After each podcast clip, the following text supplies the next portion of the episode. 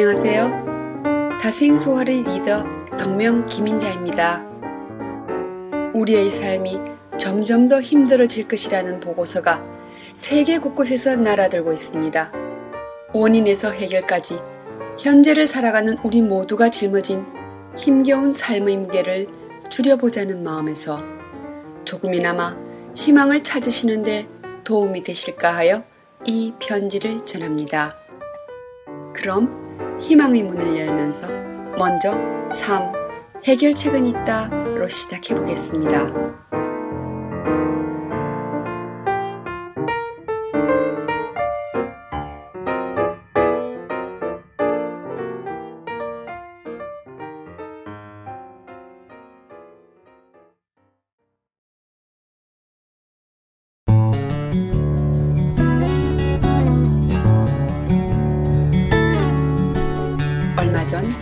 다큐멘터리에서 사람의 아홉 번째 지능에 대해 이야기하는 것을 보았습니다. 사람에게는 지금까지 밝혀진 여덟 가지 지능 이외에 실존 지능 혹은 영성 지능이라고 불리는 아홉 번째 지능이 존재하는데 내가 왜 태어났는지 무엇을 위해 살 것인지 인류를 위해 무엇을 할 수 있는지에 관해 실존적 사고를 할 수 있도록 돕는 것이 바로 이 아홉 번째 지능의 기능이라는 설명이었습니다. 저는 그 방송을 보며 그동안 궁금하던 한 가지가 해결되는 느낌이었습니다. 남들은 쉽게 가는 길을 저는 쉽게 갈 수 없었던 그 이유 말입니다. 자녀를 키우는 어머니로 학생들을 가르치는 시간을 살아오면서 제겐 바르게 사는 법을 알려주는 것이 세상의 그 무엇보다 어려운 일로 느껴졌습니다. 하기 싫다는 아이의 마음을 하고 싶게 만들려면 어떻게 해야 하는지, 하고 싶어도 되지 않는 아이를 될 수 있게 도우려면 어떻게 해야 하는지, 왜 사람들은 모두 다른 재능, 다른 마음을 갖고 있으며 그런 재능과 마음이라는 것은 또 어떻게 얻어진 것인지, 그 중에서도 사람들에게 선한 인성을 가질 수 있게 가르치고 돕는 일은 하면 할수록 점점 더 어렵고 벅찰 때가 많았습니다. 그리고 정말 제대로 된 가르침을 전해주고자 한다면 알아야 할 것이 너무도 많다는 것을 알게 되었습니다. 나아가 사람은 어떤 존재이며 왜, 어떻게, 무엇을 위해 살아가는지, 그리고 사람은 어디까지 바뀔 수 있으며 어떻게 변할 수 있는지 그 모든 사람과 삶, 마음과 운명에 관한 비밀을 풀지 못하고서는 제대로 된 가르침도 어른의 노릇도 하기 어렵겠다는 생각은 늘 제 자신을 힘들게 했습니다. 물론 나로서는 알 수 없는 문제야 라고 넘겨버릴 수도 있었겠지만 저는 그것이 되질 않았습니다. 자라나는 아이들을 보며 세상 사에 눌려 알지 못하는 방황을 하는 사람들을 보면 제게는 그것이 밥만큼이나 절실한 문제로 다가왔고 아무리 해도 포기가 되지 않았습니다. 아마도 아홉 번째 지능이 높았던지도 모르겠습니다. 하지만 물론 이것이 저만의 이야기는 아닐 것입니다. 사회를 평등하게 만들기 위해 노력하는 많은 분들, 삶의 비밀을 알기 위해 종교나 철학, 과학에 헌신하시는 많은 사람들. 모르긴 해도 그분들 역시 분명 아홉 번째 지능이 높은 분들일 것입니다. 또 우리뿐만 아니라 이 땅에 태어나 살다간 수많은 사람들이 그랬겠지요.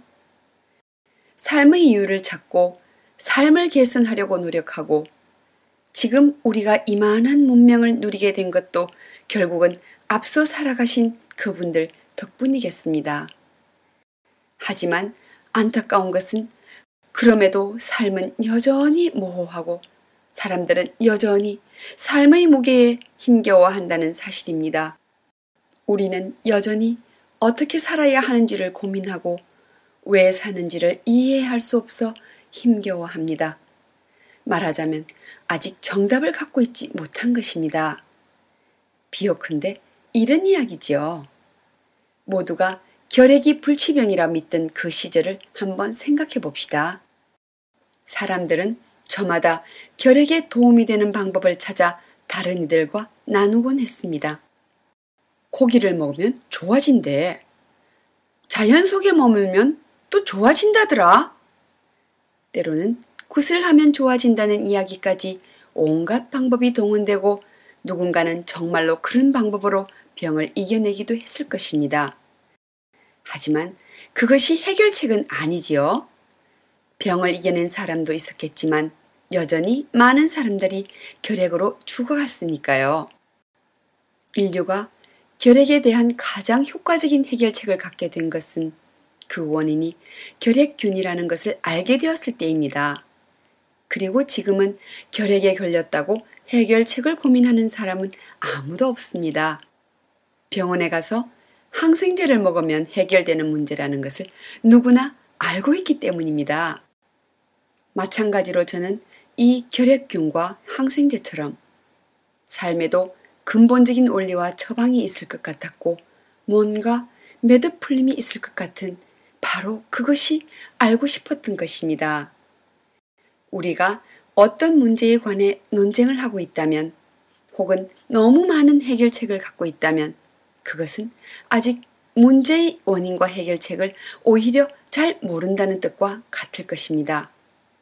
완전히 해결된 문제는 더 이상의 논쟁을 필요로 하지 않고 있기 때문입니다.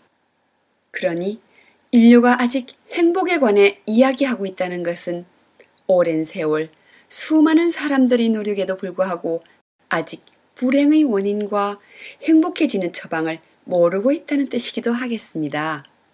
말하자면 결핵균처럼 확실한 불행의 원인을 아직 찾지 못한 것이지요. 그런 의미에서 저는 참 운이 좋은 사람입니다. 사람들이 불행한 원인, 그리고 그 해결책까지 알게 되었기 때문입니다. 제 문제를 해결하려고 열심히 달려가다가 문득 결핵의 원인인 결핵균과 결핵을 치료할 수 있는 약초까지 발견해버린 셈이라고나 할까요? 물론 처음엔 저만 알고 있었습니다. 하지만 한 해, 두 해가 지나고 삶의 무게로 고통받는 사람들을 보면서 도저히 혼자만 행복하고 혼자만 자유로울 수 없다는 생각과 힘든 이들을 모른 척하고 지낸다는 것에 죄책감마저 들었습니다. 그래서 용기를 내어 2006년 다생소화를 열었습니다. 삶의 무게를 줄이는 방법과 해결책을 사람들과 나누기 위해서 말입니다. 물론 처음엔 동호회 형태의 작은 움직임이었습니다.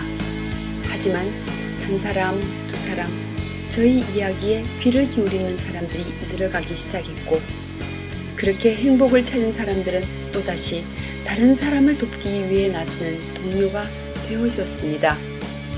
그렇게 학교에도 가고 시민을 위한 공간도 만들고 지난 7년간 다생소활은 참 열심히 세상을 돕기 위해 땀 흘려 왔습니다.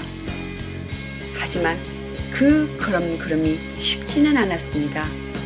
다생소활 홈페이지에는 곧잘 이런 푸념이 올라오곤 합니다.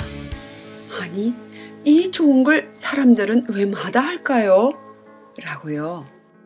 평생 길을 쓰고 노력해도 5%를 바꾸기 어려운 것이 사람이라는데 한두 달 만에 사람이 변하니 그것도 별로 애쓰지 않고 저절로 좋아지니 놀라지 않을 수 없습니다. 좋은 것을 다른 사람들과 나누고 싶어지는 것은 인지상정입니다. 하지만 봉사활동에 나서보면 막상 이것을 그냥 나누어 드리는 것도 쉬운 일이 아니었습니다. 오히려 효과가 너무 뛰어난 것이 문제라고나 할까요?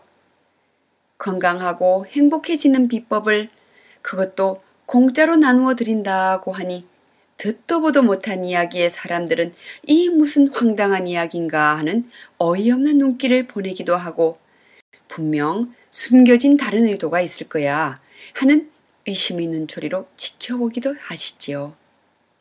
그러니 봉사자들 입장에서는 정말 벙어리 냉가슴 앓듯 안타까운 마음에 이 좋은 걸 왜 마다할까 하는 푸념이 절로 나옵니다. 그래서 선물 받아가세요 라고 하기 전에 도대체 이 선물이 무엇에 쓰는 것인지부터 알려드려야겠다는 생각을 하게 되었습니다. 이 선물 상자 안에는 바로 원인에서 해결까지 삶의 무게를 줄이는 해법을 담고 있답니다. 물론 이렇게 말씀드려도 삶이란 게 늘 그렇지 뭐 달라질 게 뭐 있누 하는 회의적인 마음도 드실 것입니다. 하지만 잠시 마음을 여시고 그저 무슨 이야기를 하는지 조금 더 들어봐 주시기 바랍니다. 정말 터무니가 없으면 잠깐 시간 낭비하는 걸로 끝나겠지만 만약 정말로 삶의 무게를 줄일 수 있는 해법을 나눠드린다면 이거야말로 큰 행운이 아닐 수 없으니까요. 게다가 이 모든 것은 개인이 편안함으로써 더 아름다운 사회를 만들기 위해 무료로 운영되고 있답니다. 그러니 오늘 저와 이런 시간을 함께 하시게 된 것도 어쩌면 참 의미 있는 여러분의 인생의 전환점으로 행운으로 만나실 수 있으면 좋겠습니다. 자, 이제 희망의 문을 열었으니 희망의 문 안에는 어떤 희망이 있는지 한번 살펴봐야 되겠네요. 원인에서 해결까지. 자, 삶이 힘겨운 이유부터 살펴보도록 하겠습니다.